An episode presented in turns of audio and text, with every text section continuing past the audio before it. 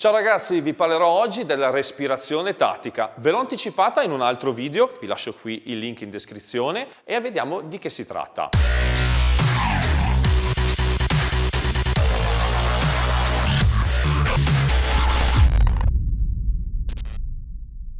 Abbiamo capito che lo stress genera un aumento del battito cardiaco e questo battito cardiaco deve rimanere entro i 145 battiti, altrimenti il nostro corpo andrà in palla e non saprà bene come difendersi. Abbiamo visto che la respirazione è quella leva di comando che può aiutare il nostro corpo ad abbassare il battito cardiaco facendolo rientrare nella condizione rossa di cui vi parlavo lo scorso video. È stato individuato un metodo ben preciso per respirare in modo da abbassare questo battito, in ambito militare viene chiamato respirazione tattica. Questa respirazione tattica è molto utile non solo per esempio per gli sniper, no? i cecchini, quelli che siamo abituati a pensare che devono avere respirazione precisa, non solo loro, ma tantissimi professionisti che possono essere medici chirurghi che devono andare ad operare in una situazione molto delicata, un pompiere che deve fare un intervento pericolosissimo tra le fiamme e di conseguenza deve potersi calmare prima di fare un buon lavoro. Immaginate agli operatori di un reparto speciale prima di un'irruzione, stanno aspettando la luce verde, il conteggio e magari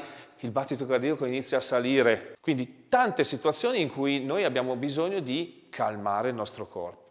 La respirazione tattica quindi viene utilizzata per riprendere la lucidità. O ancora un agente di polizia impegnato nell'inseguimento di un criminale. Pensate che negli Stati Uniti insegnano nelle centrali operative ad ascoltare il tono di voce dell'agente posto all'inseguimento. Se questo tono di voce è simile a quello di un cartone animato, no? tipo Paperino, vuol dire che sta andando fuori giri. Significa che sta perdendo il controllo, non è più utile all'inseguimento, anzi rischia di essere un pericolo per i cittadini, viene ritirato. Se invece dimostra di avere avere un tono di voce controllato, profondo, lento, significa che è ancora valido, ancora utile all'inseguimento. Uno degli esempi più eclatanti, più famosi al mondo fu proprio quello dell'Apollo 13, no? dove il comandante disse Houston, abbiamo un problema.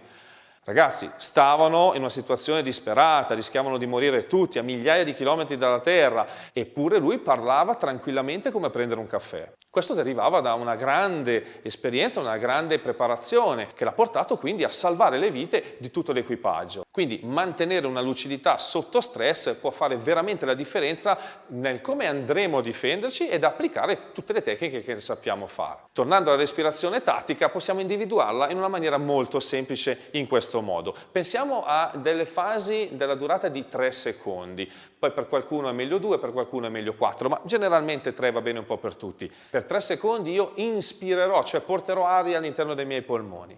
Per altri 3 fermerò la mia respirazione. Dopo altri 3 secondi, per 3 secondi espirerò lentamente e per altri 3 secondi interromperò nuovamente la respirazione. Ripetendo questo ciclo, queste fasi per 3-4 volte almeno, si vedrà che il battito cardiaco quando siamo spaventati, quando siamo agitati, non certo quando siamo tranquilli sul divano, si abbasserà e rientrerà in una fase a noi utile, quindi magari proprio quella rossa, per il combattimento.